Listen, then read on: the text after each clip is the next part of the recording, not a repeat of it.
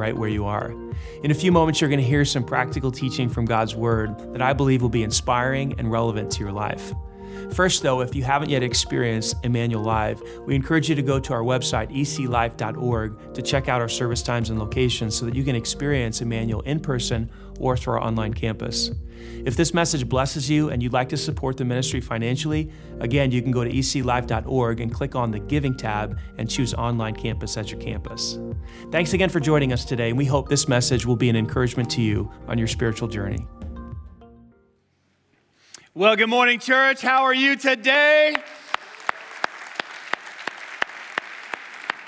Hey, super quick, if this is your first time at one of our campuses, Banta, Franklin, Garfield Park, Greenwood campus, or if it's your first time watching online, we want to give you a very special welcome. Can we give it up for all of those who are new, first time viewers, first time attenders? Thank you so much for accepting someone's invitation. For those of you who are not new, welcome back. Today is baptism weekend. You guys pumped? Yeah? Awesome. You know, 2020 has been quite a year. It has been a doozy of a year. I was with uh, my small group of guys last week, and uh, several of them are uh, at least a decade older than I am, and uh, I like to let's throw that in there. And uh, several of them actually said, you know, in my entire life, I have never seen a year like this one. It was an extraordinary statement. Um, and then, and this particular person has lived through many, many different difficult situations and years, and it's been tough. But there is some good news. You know, for Emmanuel, this year has, has been an extraordinary year. Since January of 2020, we have seen 945 people text the word saved to 65248. That is absolutely incredible. 945 people. and if you're new here and you're watching, like, what is the what is the orange box? What is it? What does the word saved mean? What does that mean? Here's what it means. It means that 945 people have chosen to put their faith in Jesus Christ and trust Him as their Savior. They've been forgiven of their sins. They've stepped into life in the kingdom of God and now have a relationship with God. And we rejoice over that. The vision of our church is to see people come to Christ and grow and grow in Christ. It's the whole reason why we exist. And so we celebrate God for that, and God's doing wonderful things in the midst of all the difficulty and the challenge. So today is baptism weekend, and here's what's interesting part of the process of growing in Christ and, and, and, and following Christ is this thing called baptism. And so today we are going to baptize about 945 people because that's how many people texted the word saved. Yeah, no, we're actually not going to baptize that many people uh, because uh, not many of you signed up to be baptized. So, so I actually want to talk about that a little bit today. Only 25 people across all four campuses signed up to be baptized this weekend weekend, but 945 people texted the word saved to be uh, to saved uh, to be saved, and or trusted in Christ. Now, why is that? That's a little bit interesting to me. Now, I know that there's probably you know COVID and everything like that. When you get baptized, someone has to touch you and get within six feet. So I understand all that stuff. In fact, there's a church on the north side that that was trying to figure this out, like how do we baptize people during COVID and all this stuff, and so they actually purchased the name bathtubBaptism.com. Um, and so what they do is they have their church members go to the website, sign up for baptism, and then the church comes to your house and baptizes you in your own bathtub. What a clever idea we ain't doing it, okay? So, uh, but, but, so, I mean, you don't have to clap for that. I think it's a great idea, and it's working for them because they take baptism very seriously. Like, as a follower of Christ, like Jesus said, we're supposed to be baptized. Well, then how come more of you didn't sign up to get baptized? Well, I, I think there's, it's COVID, as I just mentioned, but I also think that baptism is a little weird. Don't you agree? So basically, you're telling me, like, I can text the word save and put my, my my trust in Christ and get a box in the mail, and I can do that. But you want me to get up on stage and get dunked in a bathtub? It like gets soaking wet in front of everybody? Like, are you serious? I think that the concept of baptism, when you really think about it, from an outsider look, looking in, it's a very strange thing. Do you agree? I mean, those of us who are Christians, like, what's wrong with baptism? It's fine. It's just everybody does it. You're supposed to do it. But man, it can be an odd thing. What is it all about anyway? Why would somebody need to get baptized? Why would you, why do you want me to get on stage and get wet? I mean, is the water cold? Is it warm? Like, what's gonna, what's gonna happen? Is, am I gonna stay down there too long? Is he gonna bring me back up? I mean, there's all kinds of concerns, right? By the way, by the way, the water is bathtub temperature. I mean, it is. when you get in there, you wanna kind of stay, you're like, ooh. But that's just a side point. See, that's for the next baptism, for those of you who haven't signed up nice and warm water. But I want to talk to you today about what baptism is all about. And I think after you hear the message today, you are going to want to take that step of baptism, for those of you who put your faith in Christ. What is baptism all about? Well, in your notes there, baptism is it's a symbol. Baptism symbolizes the new life that you started when you placed your faith in Christ. Now, this message isn't only for those who texted the word saved to, to 65248 this year, okay? This message is for people who've been Christians for a decade, five years, a decade and a half, two decades. This, is, this message is for those of us who are saying that we are Christians. Maybe you've gotten off course and you need to understand what baptism is all about because baptism really symbolizes a way of life, a brand new life that you, as a Christ follower, where you've been a, whether you've been a Christ follower for a month or 10 months or 10 years, it, it symbolizes the life that you're supposed to be living. So, man, this message is for all of us. This message is for me. Baptism symbolizes a brand new life. You know, back in August 14th, 1999, I got married to my wife, Jackie. I have a ring to prove it right here. And we got actually got baptized right here in this spot. I can't remember if I was over here or if I was over here. What side was I on? Do you remember? This is on this side. Okay, so she says I was on this side. You got to go with what she says. You know what I'm saying, fellas? So I'm on this side, and right here in this spot, you know, she's, she's, she did this right here, right here, in this moment, right here. She just slipped that ring on there. Now, this ring on my finger is not my marriage. It's not. My marriage is this, this, this relationship that I, that I have with Jackie, but this, this ring symbolizes that marriage. This ring doesn't help me to have a good marriage, doesn't, doesn't mean I'm gonna have a bad marriage, it just means I'm married, right? That's whether I have a good marriage or we have a good marriage, that's up to us and the choices that we make, right? Nevertheless, this ring symbolizes that commitment that I made to my wife and the commitment that she made to me that day back in 1999. Uh, Baptism is kind of like that. When someone gets dunked under the water and comes back up, it is a, a declaration. It is, it is a, putting a ring on your finger. It is saying, I have decided to die to my old way of living and to come up to a brand new life. Listen to what Paul wrote in the book of Romans, chapter 6, verse 4. We're going to look at many different passages to today, so hang with me. We were, this is what Paul says, we were buried therefore with Jesus, that's him, with, that's the him, with Jesus by baptism into his death. Now, we really didn't die with Jesus. We didn't. Okay, that happened 2,000 years ago. But when you get baptized, you are symbolically identifying with the death of Jesus. We are buried with Jesus into baptism, into his death, in order that just as Christ was raised from the dead, that's what coming out of the water symbolizes to the glory of the Father, we also, we too, those of us who are alive today, might walk in, say this with me, newness of life. That's what baptism symbolizes. This brand new life of coming up out of the water, forgiven. I have a brand new identity, I have a brand new purpose, I have brand new values, I've got brand new thoughts. I'm a brand new person. Now, the baptism itself doesn't actually do this, okay?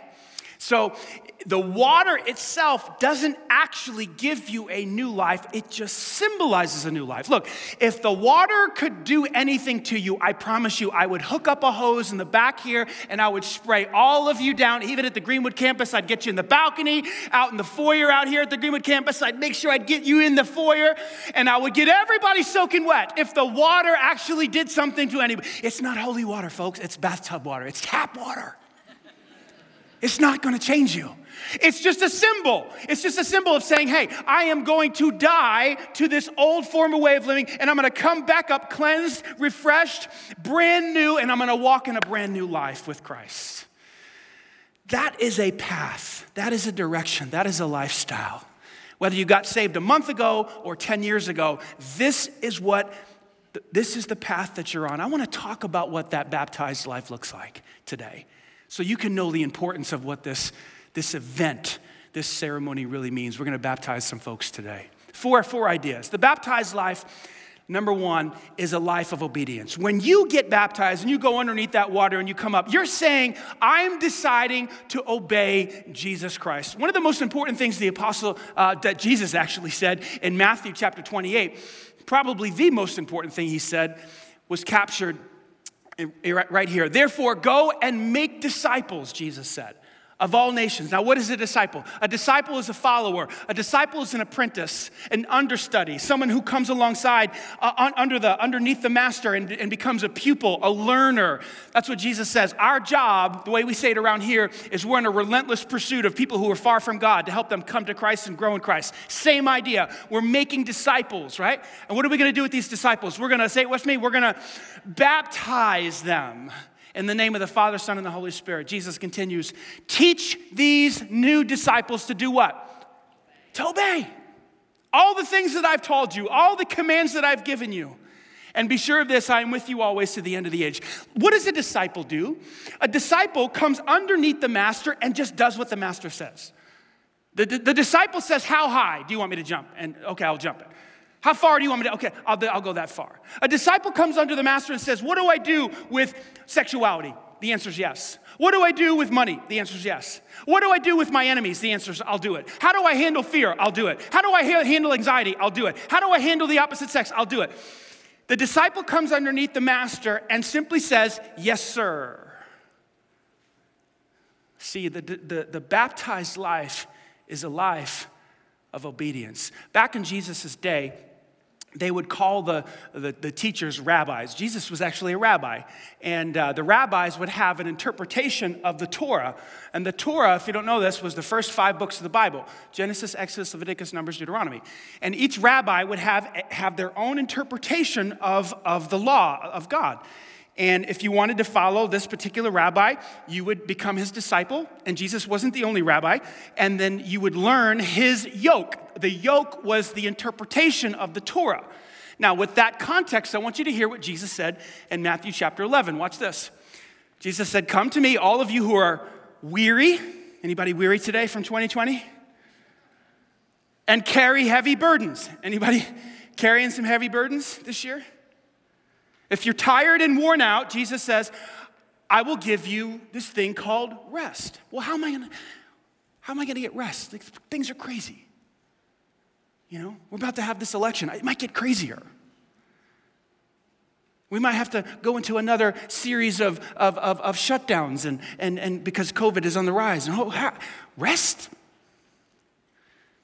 How am I going to find that rest? Jesus says, Take my yoke. Have you ever wondered what that meant reading through the New Testament? Yoke? Like an egg? Like, what, what are you talking about, Jesus? What is a yoke? It's, his, it's his interpretation, it's, it's his teachings. Jesus says, Come to me and take my yoke upon you. Listen, he continues. Let me teach you because I am humble and gentle at heart, and you will, there's that word again, you'll find rest. For what? For your for your soul. Why? For my yoke is easy to bear, and the burden I give you is light. Wow. See, the disciple simply decides to obey Jesus in all aspects of his or her life, and because of that obedience, he or she finds rest of soul in the midst of a difficult that's the baptized life right there. That's the peace that surpasses all understanding, is the way Paul put it in a different letter that he wrote. How do you have that peace? Well, you, you lay your requests before God and you trust Him with it. And you teach and you follow what Jesus says, and that peace comes into your heart. It's what we were made for. You can have it if you want it. Secondly, the baptized life is a life of letting go of the old and embracing the new. It's a life of being transformed. I remember back in college, um, it was, it was a, almost a daily occurrence to cook me up some ramen noodles. Anybody else? Maybe you didn't go to college, but you still enjoyed some ramen, okay? It was so economically, you know, it made so much economic sense. You go to Walmart, you buy like 50 of these for a dollar. Back in those days, now they're 25 cents, you know, uh, per package, you know, inflation.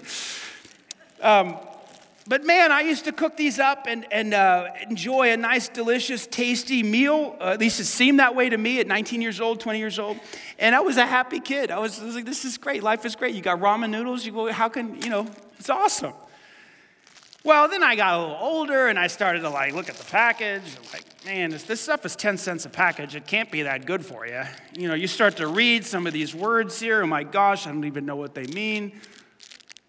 Disolunium qualitate. What the heck? I mean, so so as I got older, I'm like, man, I gotta, I gotta put this stuff away. I can't be eating ramen noodles anymore. I gotta graduate to like spaghetti or something, like real noodles. And I tell you that little story, and I can go through about 10 different things like that where it's like, man, I used to do that. I don't do that anymore. That is the baptized life. I used to do that. I don't do it anymore. Listen to the way that Paul describes it in Ephesians chapter 4. Listen, since you have heard about Jesus and learned the truth that comes from him, throw off that what? That old sinful nature and that former way of, say with me, life. The way you used to do stress, the way you used to handle money, the way you used to do sexuality, the way you used to do entertainment, the way you used to handle all this, the way you did your business, the way you did, handled your family. You got to throw all that off, that former sinful life of yours. Why? Because it's corrupt, corrupted by lust and deception. We're all messed up on the inside, and Jesus has came to Jesus has come to transform us. Remember, we're dying to the old way. When we go into the water symbolically, we're coming up cleansed into a brand new life. This is a symbol, this is symbolism of the path we're supposed to be on. So we throw off that former way of life. And then what else? What do we do? Instead, watch what Paul says here. Let the Spirit renew your thoughts and your attitudes. Let Him change the way you think and put on this thing called the what? The new nature, which is created to be like God, truly righteous and holy. Who's he talking about? He's talking about Jesus.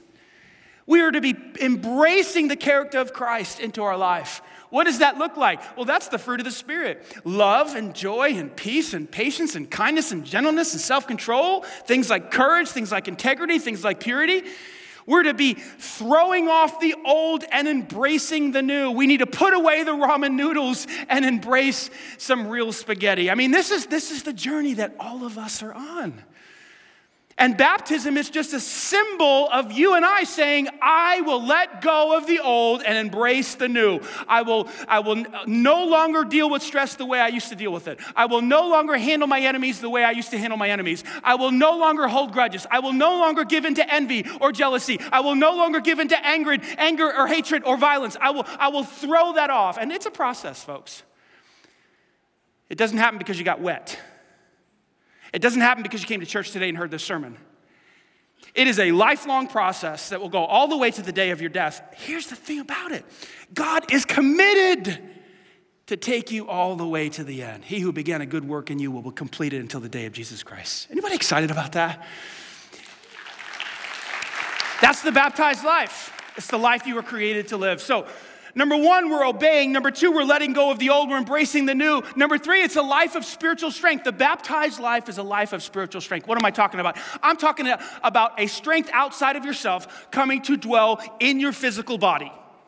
That's weird, folks, but it's true. It is absolutely true. The Bible talks about it. Jesus said that the Apostle Paul said this in Galatians chapter 2, verse 20. He says, My old self was crucified. He's talking baptism language here. Remember, we're baptized into symbolically Jesus' death. And in just the same way that Christ was raised from the dead, we too by, will, will, will be raised symbolically into a brand new life. Paul says, My old self has been crucified with Christ. Not literally, that was 2,000 years ago for us, right? We didn't die on the cross, but symbolically, when we're baptized, we're dying with Christ. And then he says this it is no longer I who live. Well, that's a strange statement. It's no longer I who live. And then he says this, but Christ lives in me. This may be the most Crazy statement in the New Testament. You mean to tell me that, that when I put my faith in God, that God comes to live inside of me? Yes. Now, some of you might think that I'm crazy. Some of you think, might think the Bible's crazy. And, and that's a fair point. That's a fair point. But it's true. It's true. That when we put our faith in Christ, God, in the form of the Holy Spirit, comes to dwell inside every single one of his children. And then Paul says this in the next statement So I live in this earthly body. Here's how brand new way to live. Watch this by trusting in the Son of God. See, now that I've died to my old self, I've said no to my old ways. I'm not going to handle life the way I used to handle it. Now I'm coming up this brand new person. And how do I how do I deal with life as this brand new person? I deal with this life now with this power inside of me that I'm going to yield to and I'm going to trust and I'm going to look to. It's called the Spirit of God. And as I yield and trust and surrender to the Spirit of God in my life, guess what? I end up producing supernatural effects things that I could not do by myself. I end up loving people that are unlovable. I end up trusting God when I should be giving into fear. I end up having peace and rest of soul when I should be freaking out. I end up having the ability to forgive those who've wounded me when I couldn't do it before. I have the ability to keep going when I usually would I'd be out of strength. Where does this come from? It comes from you living in a brand new way of trusting in the Son of God as you face the reality of your life.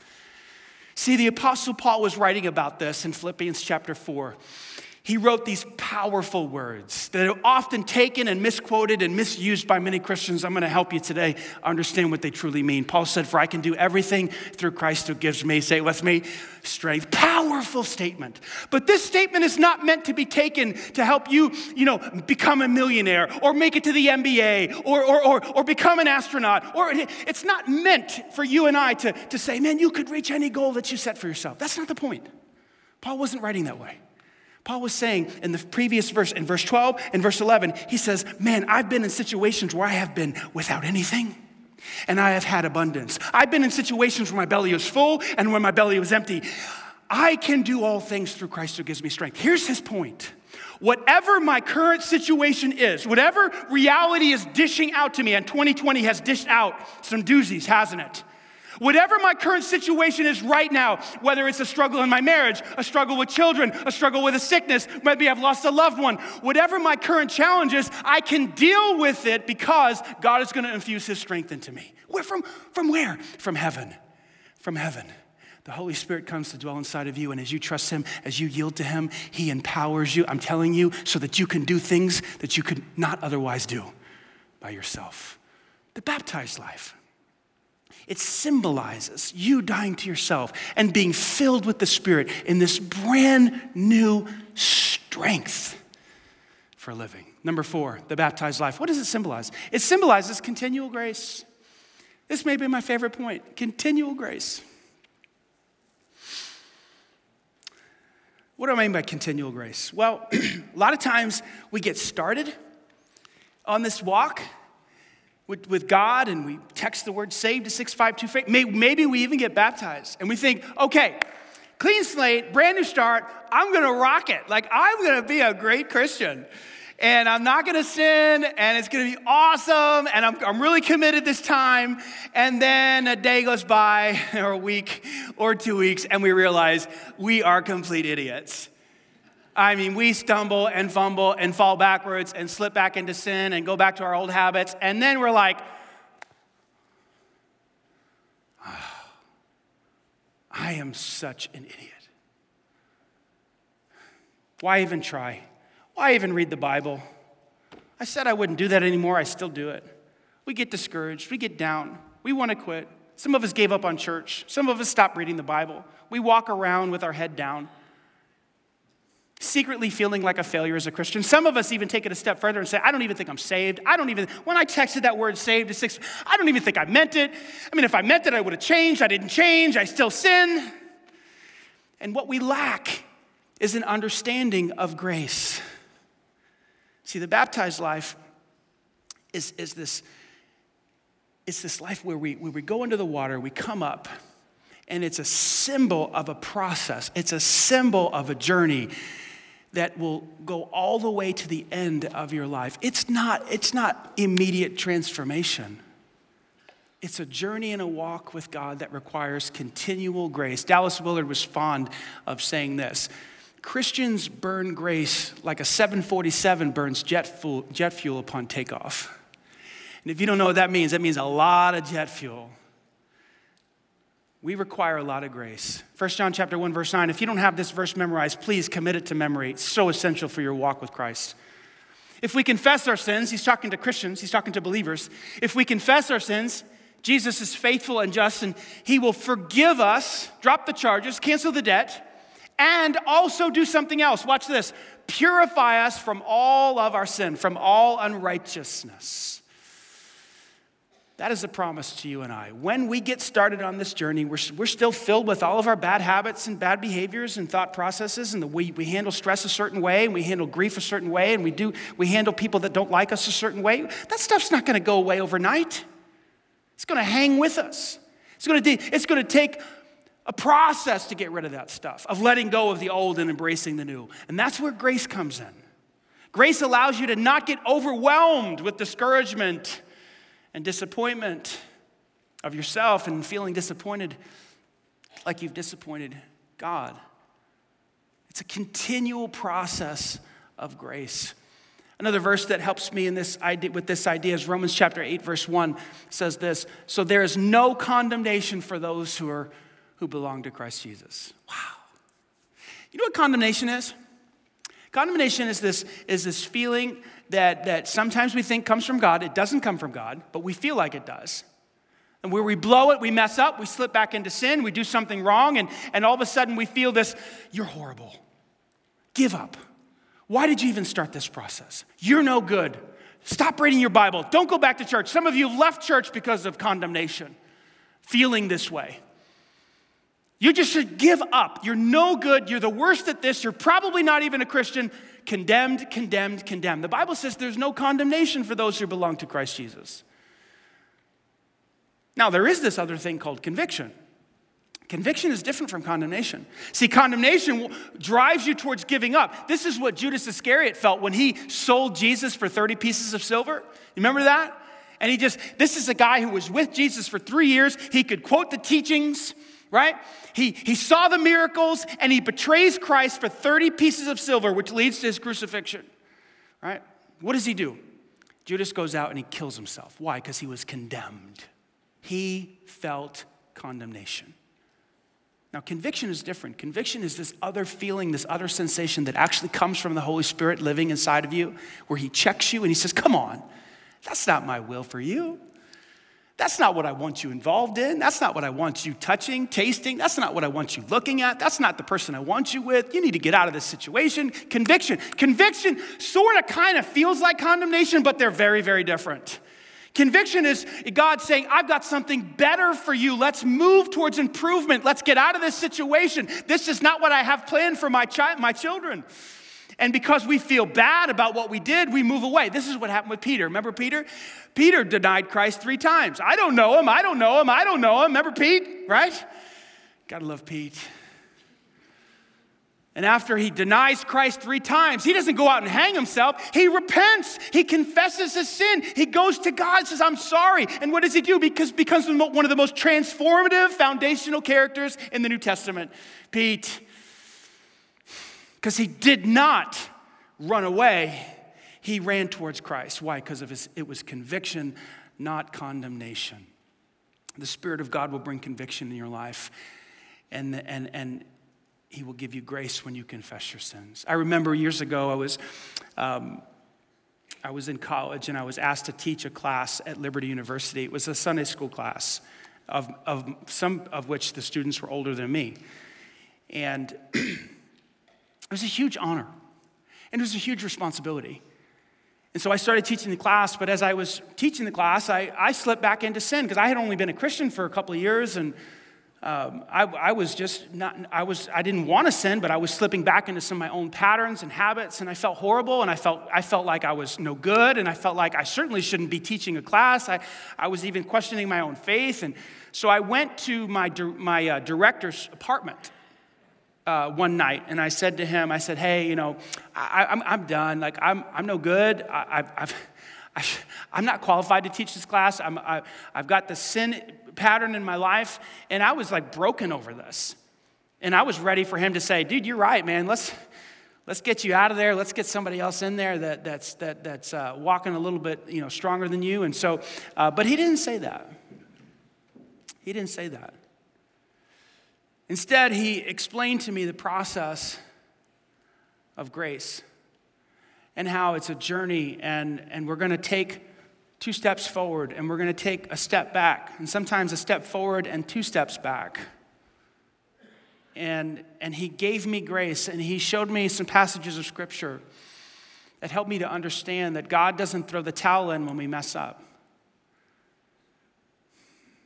that he just wants to teach us to get back up every time we fail, and over time, he begins to strengthen us. And so I didn't quit, and he didn't fire me. And I hung in there and I taught that class for a year. Well, that class uh, ended up going on my resume. I taught a, a Sunday school class at Thomas Road Baptist Church.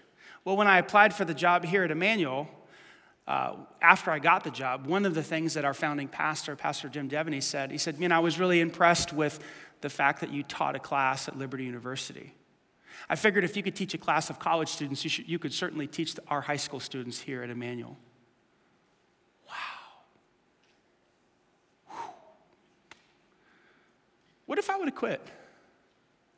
What if that night my direct report, Andrew Oates was his name, what if he would have said, what if he, what if he would have come down on me with condemnation? Come on, man. I, when I asked you to teach this class, I thought you were better than that. I, you, yeah, we do need to remove. What if, what if he didn't give me grace that night? What if he didn't walk me through the process of continual grace? I probably wouldn't be here today. The baptized life. It's, it's the best life on earth. It's really life in the kingdom. It's really life with God. It's a symbol. It symbolizes you dying to the old life, coming up and walking in a brand new way. What if we did it? What if we actually lived this out? Here, here are the results. I love this. The first one is that life works. like Jesus said, if you hear my teachings, you're like a wise, and you do them. If you hear them and obey, you're like a wise man who builds his house on a rock, and the waves come, and the, and the storm hits, and, on the, and the winds come, but the house stands strong because it's built on the rock. What is the rock? It's, it's the teachings, it's obedience to the teachings. Life works better when you obey Jesus. Number two, you become a better person. You're letting go of jealousy. You're letting go of anger. You're letting go of hatred. You're letting go of coveting, materialism, chasing money, lust, sexual sin. You're embracing all of the character of Christ service and compassion and purity and courage. Like, who wouldn't want that?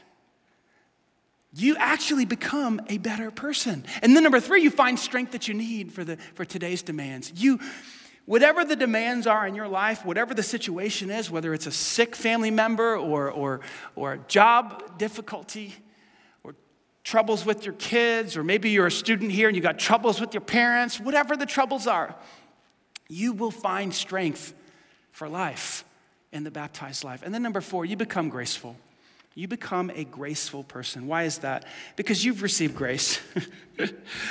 you know, you know in your heart how much God has forgiven you, and you keep going back to Him and back to Him, and He keeps giving you grace and grace. And so when people cross you, when, when, when, when they don't understand how to go through a roundabout, you know, they think it's a stop sign. They think instead of a yield sign, they think it's a go sign instead of a yield sign. You know, you, you stop losing it with them. Like, like this is my little experiment. I'm growing in that area. It's like, oh, you're good. You know. I'm learning, I'm growing, I'm letting go of the old, I'm embracing the new. You see how this works? It's a process. But you become a more graceful person because why? You know you're a blundering idiot. Are you willing to admit that? Like, I have received so much grace in my life. Who am I to withhold grace for, to you when I have received abundant grace, right? How could I ever hold it against my wife or be harsh with my kids? Or how, when I have been the one on the receiving end of grace, you become a graceful person. Let me ask you a question today. Who wouldn't want this? Who wouldn't want life to work better? Who wouldn't want to become more graceful? Who wouldn't want their life to be sturdy and strong? Who wouldn't want strength to meet the demands? This is what I'm talking to you about today is the life you were created for. It was the life you were meant to live. Everybody was designed for this life. And so we're going to baptize some folks now. And as you see them get baptized, I want you to, I want you to think about it. Think about what this represents. This is the life you were made for. And, and here's the thing the next go around, we've got about 930 of you that we need to baptize, okay? So I want you to grab your phone right now, no joke, and I want you to text the word baptize to 65248 because we're going to do another round of baptisms on December 12th and 13th because there's a lot of you, there's a lot of you that texted the word saved to 65248, but you didn't sign up to get baptized. So grab your phone text the word baptism to 65248 and get registered for December 12th and 13th. Now, we're going to hear Maddie's story. Great story, young girl. She's been in Emmanuel for three years. She's decided to get baptized today. Check out her story, and then we'll baptize some others. My name is Maddie, and I am a preschool to eighth grade music teacher in Indianapolis. During my elementary school years, I actually lived in Florida with my two parents and my three younger brothers. I had a best friend who went to church every Sunday, and so Saturday night sleepovers were staying up late, watching Disney movies, and then in the morning going to her church. And I just remember being involved with learning about Jesus and who he was, but I didn't really understand it. But I loved the music and I loved the community I had when I was there. Once I reached the age of 12, everything changed. My parents got a divorce. My mom had been diagnosed with stage four melanoma. Um, they were both trying to figure out how to deal with the stress. And at that point, I realized that family was the most important thing. I became an adult very quickly and learned what was important. Um, all through college, she ended up having cancer. Um, there was a moment there where she was better and she was dealing with it and coping with it, but I saw how both of my parents handled stress, handled the environment. When I was 20 years old, um, over Thanksgiving break, my mom had actually passed away. I was a junior in college and I was in charge of her estate. So not only was I trying to study for finals, but I was trying to plan my mother's funeral, try and wrap up everything. And six weeks later, I was off to study abroad in Austria. And at that point was when I started thinking about my situation, thinking, the person that meant so much to me, why was she taken away? So I actually had to go back to college a couple days after my mom's funeral. I had three weeks of school left. It was honestly a blur. I don't really remember much, but somehow God got me through it. Looking back now, I see how He carried me. I see how there was financial support for my mother's funeral. There were people that were reaching out, giving us food. There was a local Catholic school that had actually helped my mom out, and they were there for me the entire way. That was the first time that I started to see who God was through all of the trials and tribulations. So, after I got back from Austria, I started my student teaching at Whiteland in the band program. At that point, I thought to myself, I miss the way that I felt when I was in Florida. I had thought that Florida was the only way that I was going to be happy and find happiness. And I thought to myself, what things happened when I was in Florida that really made an impact in my life? I remembered my best friend and going to church with her, and I remembered being surrounded by people who cared. I thought that that was a logical step to start attending church, getting to know other people, being plugged into the community that I was serving in. I pulled out my phone, I Google searched churches near me, and I went to Emmanuel. After the first service, I was blown away by the pastor, the music, and all of the people there. I loved that the sermons got your attention, that he was able to say difficult things, but not only talk about those difficult things, but acknowledge that it's what you're called to do and that God will show you a way to get through it. And I got myself plugged into the impact team. I was a small group leader with the high schoolers. And from there, I just kept going. I ran after the Lord, I chased after Him, and I couldn't get enough of it. Now, at this point, I've been attending Emmanuel for a little over three years. I was a high school small group leader. I got more involved with children's ministry. I was part of worship team. I love serving at this church. Everyone's so kind, everyone's genuine. They really care about making sure that you come to Christ and grow in Christ, and that everyone on the impact team is in somewhere that they belong. There were moments over the past three years that Emmanuel had mentioned baptism, and everyone had said, you know, you'll know when the right time is or you'll feel it. And over the course of this COVID pandemic, there was a moment when I thought to myself, the people around me don't know the Lord like I do. They don't know what kind of life they can have by having the Lord on their side, knowing that He is taking care of them and that they can put all of their stresses and take everything to the cross.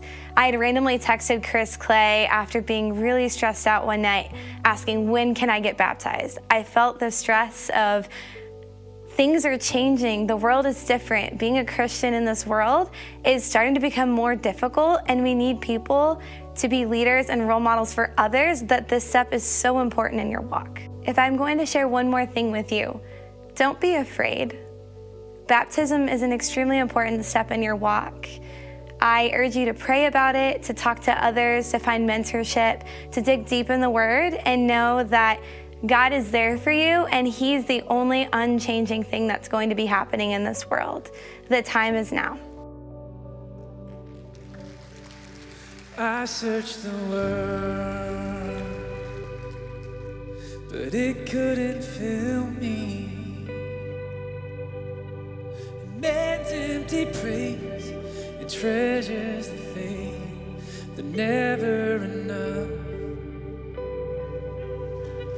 Then you came along and you put me back together, and every desire is now satisfied here in your love. Lord, there's nothing better than you. There's nothing better than you. There's nothing,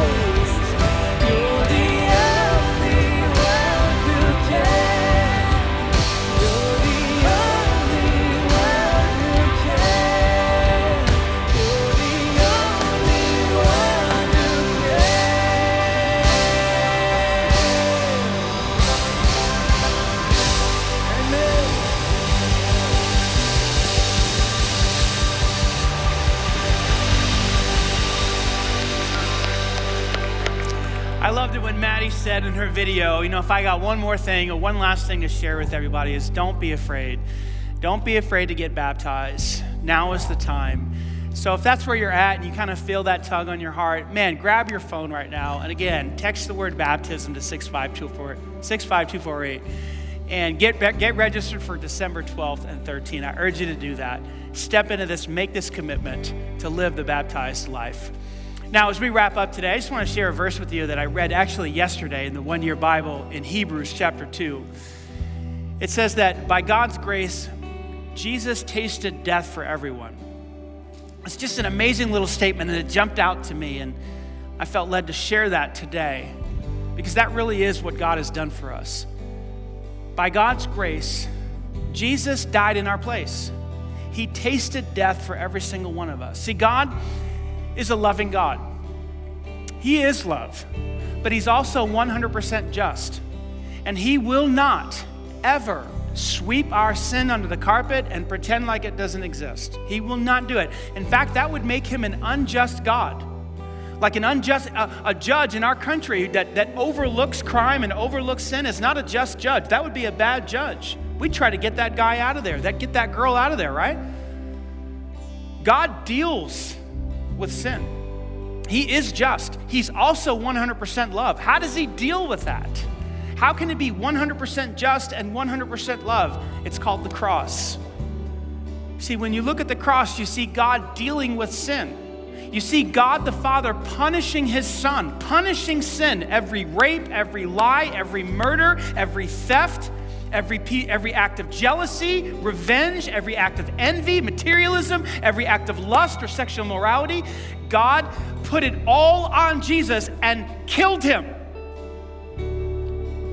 He had Jesus pay the price so that you didn't have to. When you look at the cross, you see God's justice. And when you look at the cross, you see God's love. He had Christ die in your place. He had his son pay the penalty so you didn't have to. The penalty for what? For your sin and my sin. And when I heard it put that way, when I was 17 years old, I was like, sign me up. If there's a God out there that loves me enough to have Jesus, his son, pay for my sin, have the innocent die for the guilty because he loves me and he wants to be with me, I'm in. It's called grace, call it mercy, call it forgiveness, call it whatever you want. I'm not talking about joining a church. I'm not talking about, about joining a religion. I'm talking about entering into a life with God. What we talked about today, the baptized life. It's the life you were made for. If that's what you'd like to do right now and you've never done that, I'm going to say a simple prayer of faith. Take these words, make them your own. Put your faith in Christ and become his child. Will you pray with me? Just do business with God, just you and him. Dear Jesus, thank you for dying in my place. Thank you for paying the penalty I should have paid. Thank you for canceling the debt held against me by sacrificing yourself on the cross. Wash me today. Cleanse me of my sin. I place my faith in you, my trust. I ask you to be my Savior. Make me your child. And from this day forward, teach me to obey, to let go of the old and embrace the new. Fill me with strength for life and help me to walk in continual grace. I pray this in Jesus' name. And everybody said, Amen. Amen. Can we give God glory, church? Amen. Come on, nice and loud. If you did, if you did trust Christ, if you just prayed that prayer, we would love for you to text the word SAVE to 65248. Here's why. We want to put a Bible in your hands. There's a Bible inside of here. There's some instructions on how to get connected to the church. There's some instructions on how to get baptized in here as well. And there's also a mug, a coffee mug, because we're crazy about coffee around here, just to say congratulations. So if you've said that prayer, text the word SAVE to 65248. We'll send one of those to you in the mail. One more time, church, can we give God glory? Amen. He is doing powerful things.